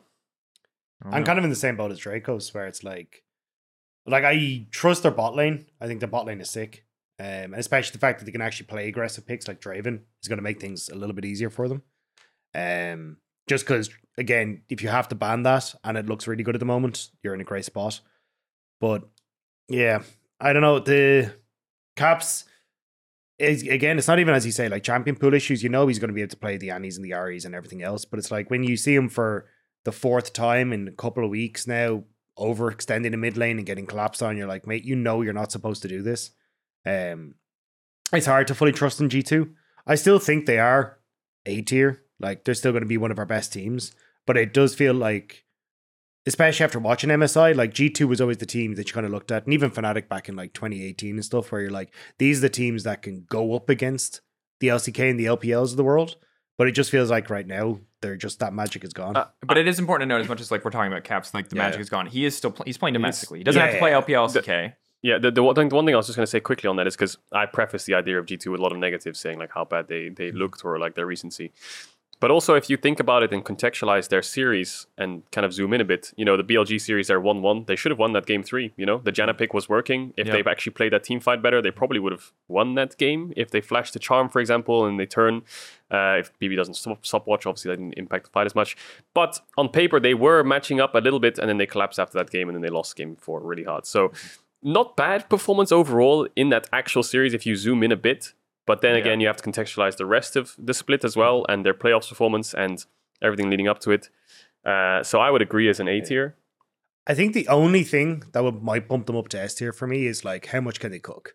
Like if this is actually turning into a meta where you've got like flexing into jungle that goes top, then goes mid and does all the, the fancy things, well then maybe this is actually a team But they're that not. could do it. But they're tank champions. You're flexing like you're, you're Yeah. flexing Yeah. champs like Yeah. Sion and Nautilus. But but even then, I think like I think that if this was best of three or best of five, I would actually feel more comfortable putting G two in A tier. Yeah. But I think best of one, if we still believe in G two to cook, like best of one is the time to cook. Like you can get edge. I'm really torn. is, Actually, is with best G2. of one the time to cook? Where did they finish in spring? Didn't they finish like fourth, Yeah. Do third? you remember like Third. all the Pantheon stuff that they tried? Like it didn't work out as cleanly in best of three, but if that was just a best of one, that Yeah. first game versus beat, they'd win. You know? Bam. Yeah. So what are you Pantheon. thinking? Yeah, but I mean that is only the first three weeks, right? You still got to get through groups, and I think Yeah, but where- this is just start of the season. Like you know what I Yeah. mean? Like like I, I I don't know. It's really hard. I, I I know that they're working a lot outside of the game. Like we saw them doing like all these workouts together and stuff, and like they're probably doing I a lot of the games. team, things. like the team environment seems good. Like I've Yeah. talked to the team. I saw them on media days briefly. Like they seem like they're doing good. Like in terms of Okay. the team atmosphere, I think it's just it's just like, and I don't want to put more pressure on Caps, who I'm sure is already putting a ton of pressure on Yeah. himself and Yeah. is not super pleased with his own performance. But like that's kind of the missing piece of the puzzle for me right now. It- the, the reason I, I, I'm against S tier is because when when we were looking at G2 in coming into playoffs, we were like, oh, the regular season was a bit shaky. Caps is rank one. G2 is like done cooking. They're back in business. They lost their best of five. Yeah. Okay, well, well, all my hopes gone. Like you, Yeah. this was supposed to be the time, you know. Caps, everyone's back. No one's Yeah. back. So that's why I'm reserved for S tier. yeah, I think it's a I think A. Yeah, I think it's a t- it is a very tough call. I think if people at home are making tier lists and they want to put G two and S tier, I can understand how you would get there. But I think that, uh, yeah, I just Mm-hmm. there's a few too many question marks, and there's a few too much that you have to bet on right now. There's put too much like. G2 leverage, like their historic stuff of like what they can do. It's fading a bit, you know. Yeah. Like they're fine in the regular season. Oh, they'll make it in playoffs. That stuff's like kind of dwindles for me. Yeah, it's dwindled a bit, and I think that they have a chance to to prove us wrong. And I think a lot of it does. I think the problem is if we put them in S tier, we're basically just assuming that they have broken. Like a lot of that hinges on assuming that they have broken the meta wide open, which, Yeah. as you highlighted, is given what we've seen from other regions, less likely to be something cool and sexy like a Pantheon, and more likely to be a, a weird tank flex, which just isn't isn't as game defining as uh, the Bel'Veth out of nowhere or whatever. Yeah. Should we move on to like SK? SK. SK. It's fifth place. Then they bombed in best of threes. To me, they're just like a middle of the table team. I actually think this is the team that benefits the most from the minion changes. Because if you think back to SK, it was like the second you played against SK, it was like we're four man bot again and again and again and again and again, and then it was like Exakick doesn't get to play the game. So I actually think for SK, the fact that they can now lane two v two is a mega buff for this team. But uh, my only counterpoint would be a lot of the wins SK got. Was it a winter or spring? I'm not sure. They played Elise, didn't they? And like the Elise was banned against them a lot. winter. That was believe. winter. Oh, was it winter they played Yeah. Elise? What did they? Let me have a look in summer because I remember the first thing I think of SK is Markoon just spam Summer- diving so bots with spring, Elise. Spring was a, a season for SK that really lacked coordination. The Yeah. game I remember the most clearly was they played Rumble Wukong uh, as a Oh, duo, yeah. Oh, and yeah. they were just throwing random alts. Yeah. Like SK really collapsed on a team level in their final best of three at the end of the season. My thing on SK is I think they hit the ground running. I think they've got a good team environment, and that made Winter look fantastic. I think we saw a lot of potential for these players, but I think the team that I feel like is just getting past at this stage is, is SK. Yeah. Uh, because and and again, they've had an entire offseason, but I think the momentum that they had in winter has clearly dwindled off. And unless they come in and hit the ground running again, it's like I don't really I don't to me, SK is a C tier team. I would put them alongside Yeah. Koi, alongside Heritage. Yeah, I agree. They could surprise us and end up in B, but I'm not going to put them on the same tier as XL. I think that's uh, disingenuous. I think that's not fair to how well they have 100%. performed yeah. but they they I can't comfortably put them above Koi or Heretics at all, right? And so to me, it's just very natural to slot them I, in I a would C. put them like uh, in C above Heretics, for example. You know what Oh I'm saying? well, Heretics Yeah. barely scraped in because of Yeah. y- you both. So yeah. yes, With the changes, we, we like argued but I would agree. Like, there's not much to touch on with C, but yeah, you're right. They were cooking a few things. I remember now with the with the with the um with the Rumble and stuff like this, and they lost like seven or eight games in a row going into the knockout But stage. Markoon's Wukong was really like I mean, Yeah. most Wukongs were pretty crap domestically for our region. To be completely honest, like I like this team when when Markoon's on a carry, you know, but When- it's just yeah. the carry jungle meta is it's when hard to pull off. Markoon gets to gank, good team. Yeah, Yeah. agreed. And Sertuss when he can like roam around, play things Yep. like his Taliyah, get the ball rolling. Yep. Yeah.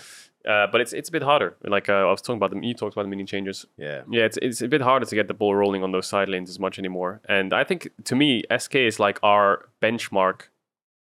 That's God, sorry, benchmark. this is middle-ish of the pack, maybe a little bit Yeah. lower. Uh, they'll like probably have a decent, like a fine regular season, maybe like seven. They make six. they make top eight for sure. How they do in best of threes remains to be seen. But like this is a team I think clearly. Yeah, Yeah, um, agreed. Them not making top eight would be a I'll surprise. put them in the middle. I of, think those. I think they'll could hit six seven. I think that's where I kind of. I actually genuinely think, looking back on their games, like the amount of crap that got sent towards their bot lane, which was the big talking point for them in winter.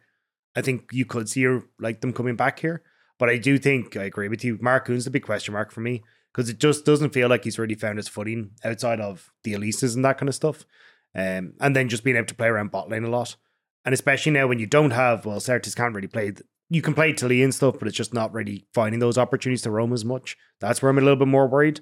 But I think this is where we'll probably see a revival for Exakick and Doss because I think they'll actually be allowed to play the game.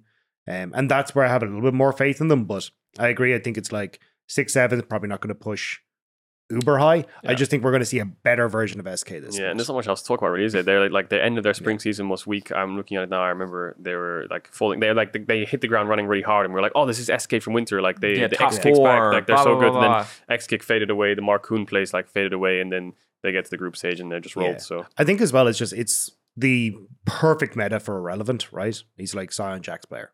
So Yeah. cool. So I mean, it could help, but yeah, I think it's really a case of how much can bot lane do the carrying, and I think that's where it's kind of like a well, you still have insane AD carries at the moment, so Yeah. yeah, Um, next up, let's talk about Astralis. This is an easy one. I think this one will decide a lot about where Fnatic's place. Actually, we can we, can- we can move Fnatic last. I think probably Astralis. This is a team that, um, again, regular season Kings, the LIDER style, very good. Um, became less good as time went on. I think uh, the teams that played against them described their style as fight, fight, fight. We will fight you wherever you want to fight. We will show up. Uh, you will assume that you are safe and you are not safe. And as teams cleaned up their gameplay as we headed into best of threes, this looked a lot less good than it did in best of ones. Um, again, LIDER kind of shaking up the play style, but at the end of the day, Kobbe, amazing regular Yeah. season, amazing split again. Shout out to Kobbe, six season. yeah, they have one of the best bot lanes. Uh, you know, he is the AD carry equivalent of Yanko. I, the Yankos had the hard carries team. That's not as fair. But like, he's another player that, despite the team not always being 100%, has just been having that massive impact individually. Um, and I'm arguing that they're in B tier. It's the empty, only empty tier right tier right now. Quick recap for everyone listening along: S tier is BDS, A tier is G2, Fnatic, hovering between A and B, yet to be finally placed. C tier is Koi, Heretics, SK, and D is Excel. I mean, yeah, they they finished second place in the regular season, right? So, but the thing is, to me, they're such a volatile team. You know, it's like LIDER. What what these new lethality item changes, for example. Yeah. Does this benefit LIDER or does this hurt LIDER? Is Talon and Zed now even stronger? Qiyana. Qiyana, I think we already saw Qiyana in the LPL. Yeah, yeah. Who was it? IG? Someone was playing Qiyana in the LPL. I remember seeing it. Um, anyway, does this benefit or hurt him? That's the thing I'm questioning because even I don't know. You know, you look at me, I'm like, "Uh, do I know the answer to the the, the item changes for mid lane? I don't actually. I haven't seen it much played still. I don't know if that's because teams or players are just sticking with whatever the meta is right now, or they haven't tried it, or it's just bad. So it could be a flip. Uh, and LIDER's always been a secret solo queue account. I've hunted for a solo queue account everywhere. It's unknown. I don't know what his account is. So he's playing on a on a secret account somewhere. So whatever LIDER's doing in his hyperbolic time chamber, we're gonna find out. it's either great or terrible. And um, yeah, I think they do still have one of the best bot lanes in the league. And also one one three, I think was as much as Yeah. this guy is the biggest psychopath I've ever seen. I think like, he and LIDER good. work super He's well good. together. Like, this guy's it- good. when teams can slow from what we saw at least again in spring and teams will change a lot even if the meta doesn't um when you can slow this team down you really start to see the holes in their game plan mm-hmm. it feels like their strategy to win the fight is always just to be more aggressive than Yeah. you which you know if we're talking street fights is how a lot of people win street fights Do you, do you remember? but the- if talking fencing matches you lose every fencing match with that like, strategy like his his regular season was good, but then you remember that graphic we had where it's like his gr- last four games, he went two seven zero eight zero eight zero seven, and he like if you like con- add it all up, he was like 230, two kills, thirty deaths, and that like that's one one three. You know, he's Yeah. like the Hylissang on steroids in the jungle. I think, yeah, I don't. I I- think one one three is like another Malrang style player where like um this man ganks. This man is clearly working well with LIDER, and clearly his goal is to impact the map. I think it's a bit one note at the moment, and I think it could hurt him as time goes on. But like from a player that looked really underwhelming when we first saw him, truly came alive in spring alongside LIDER. But then Like, he failed in groups really hard. yeah, failed in groups really hard, but like that again, it worked really well for them in best of one. I I don't think Astralis is a C tier team. I would put Astralis in B. I think their Yeah. bot lane alone is so reliable. I think Finn has been pretty reliable. Uh, Do I think that there is Finn is going to outclass every lane meta? Maybe not, even though he has been. I, he's been looking pretty good in solo queue from what I can recount. He's been like you kind of want to believe in Finn with how good he consistently looks in Yeah. solo queue. Um, and I think the LIDER 113 train, um, yes, it got stopped in best of threes, but until people stop it in best of ones, I have faith. Now, faith does mean B tier. Faith does not mean A tier. I would not put them on the same tier as G2. Um, even if Caps like Mhm. sprints it in mid lane, which again, I don't think Caps is that poor performing. Um, the G2's just, yeah, I still think a cut above. Yeah, I think the the thing for me is when you look at the big picks that are in the jungle at the moment, um, we didn't see Wu- Wukong for one one three at all. Like literally just didn't play it. His Vi also wasn't mega impressed on. He's a four games no win rate. Um, because I don't think he's particularly he's very good at like as you say like playing like a bit of a psychopath, getting into the enemy jungle, like getting his lanes ahead. But I think when you actually come back to okay, these are champions that you kind of need to be the engaged setup that's where he started to fall apart for me. Even when I looked at his Maokai, there was a couple of team fights where I was like, why in the name of God are you throwing your ultimate here? And I think if you are then going to rely on him to kind of play these champions, I think that's where it'll cause issues as well. Um, now you still have like Ornn and stuff on the top side and technically Sion, but I think it's just a lot of when I look at like LPL or LCK, it is the jungler that's actually starting off the fights a lot of the time. So that's where I just don't have the most confidence in him. So I'd be I'd be happy enough putting him in B. Yeah, his engages were a bit scuffed. And then he was playing things like Jarvan and like Trundle Yeah, and like all of these yeah, Xin Zhao, I remember as well, where he's like flipping the 1v1 against Bo and then losing it. Uh, but yeah, he gets caught a lot. He needs to stop the 113 int that he does every now and then. But when he's on point, like he can shut the enemy jungler down pretty hard, and him and LIDER will just be nutcase through the map. So I'm happy with B. B seems fair. All right. Astralis have the potential. We'll see how far they go. Uh, Matter Vitality got two teams Man, left. it's so hard, man. Like the thing is, the thing is with this tier list, a lot of people maybe at home were like, "Well, this looks similar to spring," or maybe we're doubting some teams and being a bit Nancy negative. But it's like we haven't seen them play in like what two months. Some of these teams, and Yeah. we haven't seen The any of their problem is- meta I- changes as shifts well. as well. It's like, dude, when Mad click, they're really good.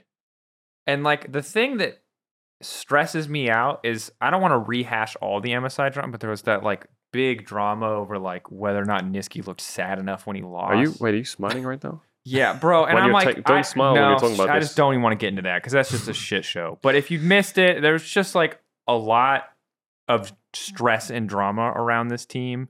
And I think from behind the scenes, I had heard rumors of like difficult relationships. And I just, when Matt are getting along, Matt are a good fucking team. Mm-hmm. And Nisqy and this Gragas meta, great. And I just don't, that shit I find very unsettling because the behind the scenes stuff is so hard to put into words. But when Matt are performing, I, I feel like we would have to put Matt in S tier on BDS, but it also feels wrong. I will Yeah. say that already. And that's just that element of me not knowing what's behind the scenes, but knowing that it could have been what impacted the performance negatively in the past. So Yeah, and, and Mac tweeted after MSI saying things like, you know, this is not us. Like everything collapsed. Everything's wrong.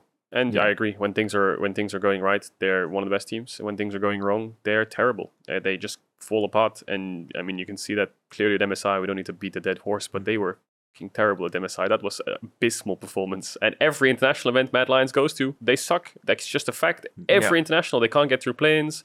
They can't beat NA in best five, whatever it may be. They they can't uh, do anything in MSI. No damage. That's it. So domestically they're so good and that's why it's so frustrating because you look at every time we do these tier lists the most recent thing was an international and they sucked at it. Yeah, and then you go to the regular season and they're good again. Uh, or maybe not the regular season but you know what i mean like the best of five scenario. I so to me they're like s slash a tier. They're like on the line. I think we have to put them S because like no we can't. No Can't. can't do it. I think we have because they Can't do it. beat BDS. They beat G2. Their run was good. They were so consistently good. Um, and yeah, there's the one Fnatic game and like if things had gone different. But Yeah. like i think here's my base take before you go ahead Dad, because i know you've probably got a lot to talk about this remove s tier you what you think it's all just A?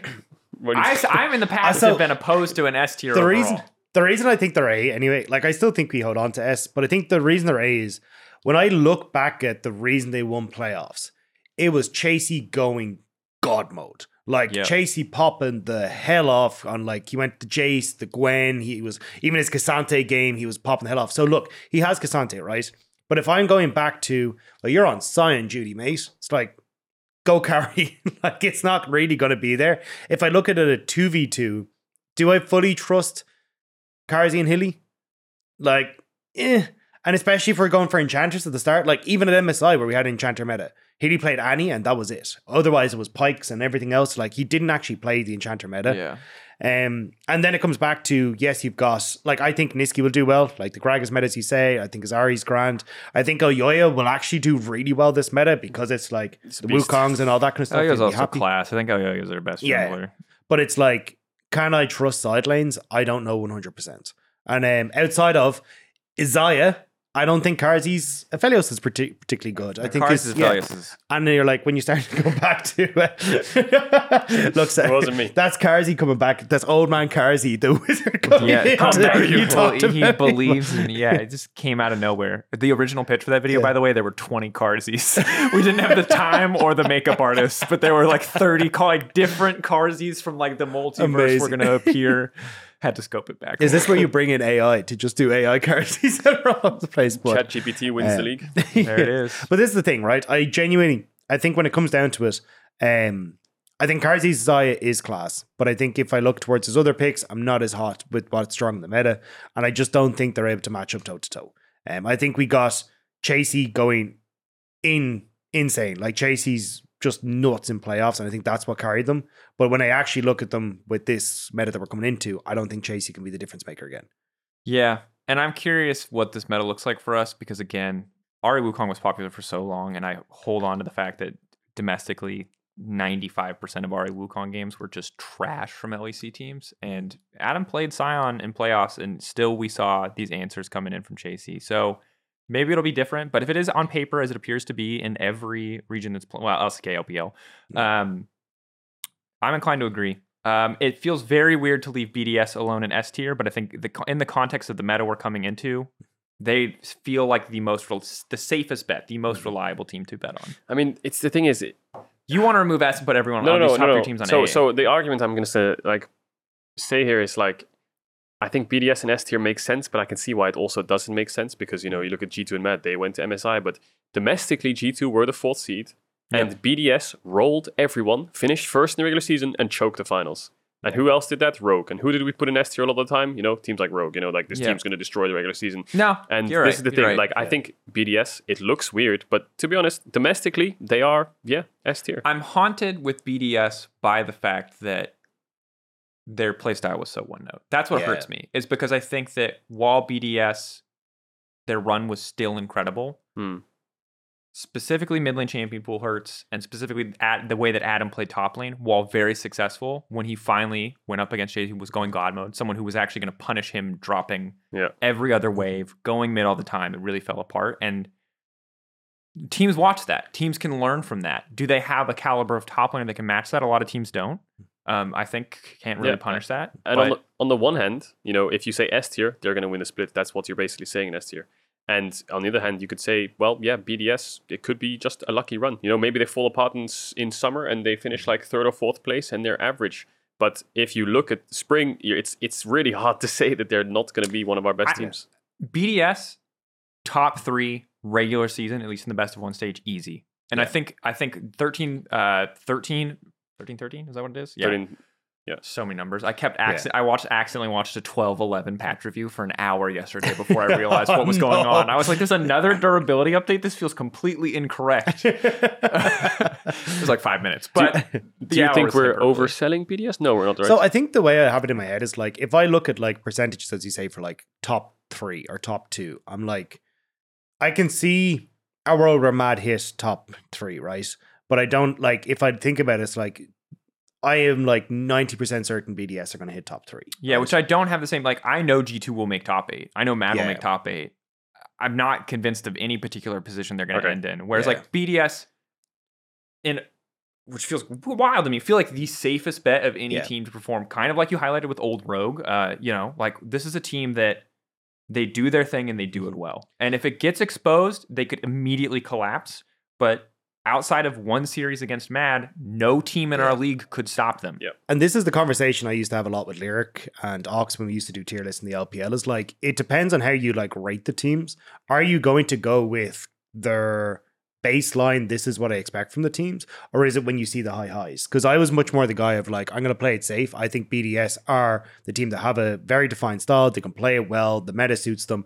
I think their baseline average is going to be the highest. Okay. But then Yeah. it depends on if you go because Lyric would always go the opposite route where he was like, I am going for and they hit the high highs and they hit that. That's what I think is the Yeah. best team. So And I think I- it depends on how you rank that. so he was Sure. a top esports. But. I also yeah, he was. well, he was a but V I five also guy. I don't think you have to be consistent for every team because you don't have to believe in everything equally. And I think that's a lot of the context we've shared. You guys, for example, again, Heretics ending up in C tier is because you believe in that mid jungle duo. Yeah. That is still not a guaranteed. That is still a thing that we need to see happen. And in the same way that uh, you know, you if you believed in Caps, if you really believe, like, nah, there's a fluke, Caps coming back full strength, it would be very easy to put G2 Mm. in S tier.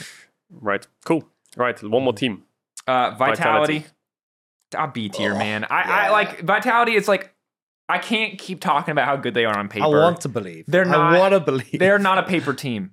No, The they pa- are. That's a problem. They are a They, paper they are a team. paper team. they- they- Pa- the paper has looked good for a long damn time, and I, the paper has literally been wrong every the, time. the thing is, superstars only get you so far. The amount of like times I've had hope and believed and Yeah. said like, now we've got this signing and now this signing someone and has now this falsely signing. attributed to me, but I stole it from a YouTube comment. Is uh, Vitality always you always place them two tiers higher than they belong, and they always finish two tiers lower than anyone expects. You know what I mean? Like yeah, it's yeah. It's kind of like, eventually, if you keep just signing superstars, maybe it'll work. But it just isn't No. working for the last two years. what? No, stop. Man- Man- Manchester City. Well, not, and I'm not very a big football guy, but all the tweets I see about Manchester City is like, look how much money they spent and now they won the league. You know, it's like eventually you'll get there. Years of doing it, maybe one of them will click. But yeah, this Vitality roster, And I believe that they will get better. Again, they have such a good roster, but I have no faith. If I completely believed in Vitality, they'd be an A tier. But I don't, and I don't think anybody should. hmm, yeah, I would put them in B, but above Astralis. I do think they're like a better Yeah. team than Astralis.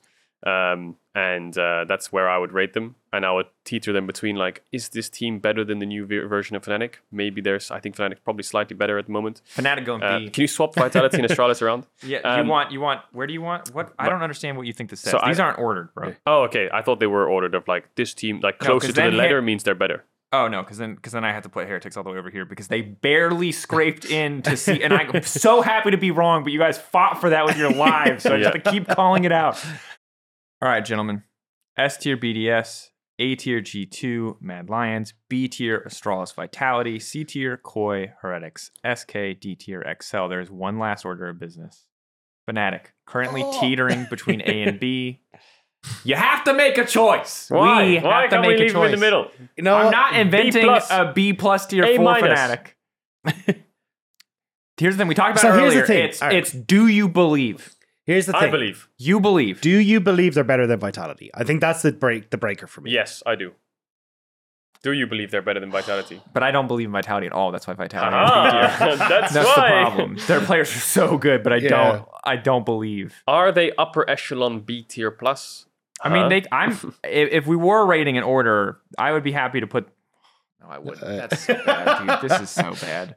I believe the problem is, I, I love All right, I'll humanoid vote when B. humanoid is good. I think he's B. so good. I think he like, but I just do. I really like. Do I You're really? voting B? I think I vote B upset then. in a meta where you get to just 2v2 the bot lane is going to absolutely destroy. And in that, if I'm rating Vitality or Fnatic, I'm like, I put Vitality ahead of I agree. I put them in B. That's a good point. That's a good point. Let's, let's just let's just. All right. Final tier list. Yeah. One more time for all of you in podcast. And by the way, this land. is not like Astralis, for example, isn't better than Vitality and Fnatic in B tier. It's These not are just B tier. ordered. No order. It's not ordered. Yeah, if you want the context of where they are, you hear it across this entire podcast. BDS is S tier, A tier, G2 Mad Lions, B tier, Astralis Vitality, Fnatic, C tier, Koi, Heretics, SK, D tier, XL.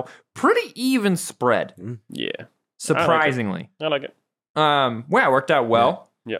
That said, um, we're just gonna have to see. That's the thing about these Yeah. tier lists. We, I have no doubt that we will look back at this Yeah, of In course. we three weeks and we'll be horribly and wrong. feel like absolute idiots. But right Heretics now, will win the split. SK will win the split. G2 will be last place. Like you know, it's I gonna happen. believe this tier list thoroughly, um, mostly, uh, somewhat, somewhat. slightly. Yeah. Anyway, uh, thank you guys for Yeah. talking with me about the Yep. 10 teams today, for all of us talking together. Hope you guys enjoyed it. One last order of business is to talk about week one coming up. A lot of banger games. I'll just run through the schedule. It's Saturday, Sunday, Monday. The start time is 6 p.m. Berlin time. You have to convert that. LoL Esports has a schedule. The wiki pages have a schedule. I can't convert that for you. I'm not good at that.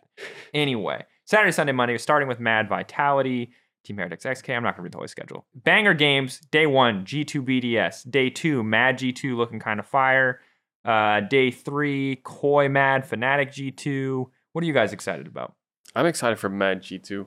Yeah. I'm just excited for that because G2 were like, oh, if we beat Mad, we would have won the finals. And Mad were like, oh, we beat you, shut up. So I'm excited to see that game. That's true. Yeah, I think for me it's G2 BDS because I just want to see how both these teams match up.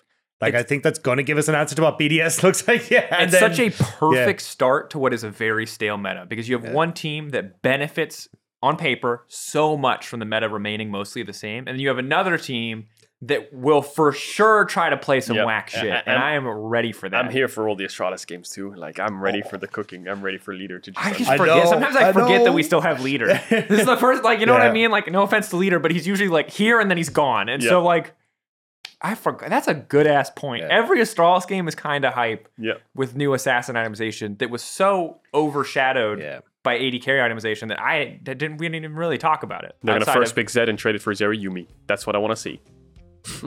that, what? That's wrong on so many levels. move. and if you want to hear more statements like that, um, you can check out Cage on a stream. No, that's obviously my stream co-streaming. That's not. No, I know it's not. Stream is. Anyway, you're still co-streaming. We're all going to be on show this weekend. Check it out. LEC Week One. This is the summer split. Reminder: summer split six weeks. At the end of that, the top six teams will move on to our season finals, which ends uh, in Montpellier, Occitania. I think. I, Yeah. yeah, I have to say the whole thing. Anyway, um, Probably screwed up. which is going to be dope. I'm so excited Oui. to be back in France. Um, so yeah, brace yourself. League of Legends, it's coming your way. It's coming hot and fast, fresh, delicious. Saturday, Sunday, Monday, we'll be there. Thank you for watching. This has been EUphoria episode 14. We'll see you next week for episode 15.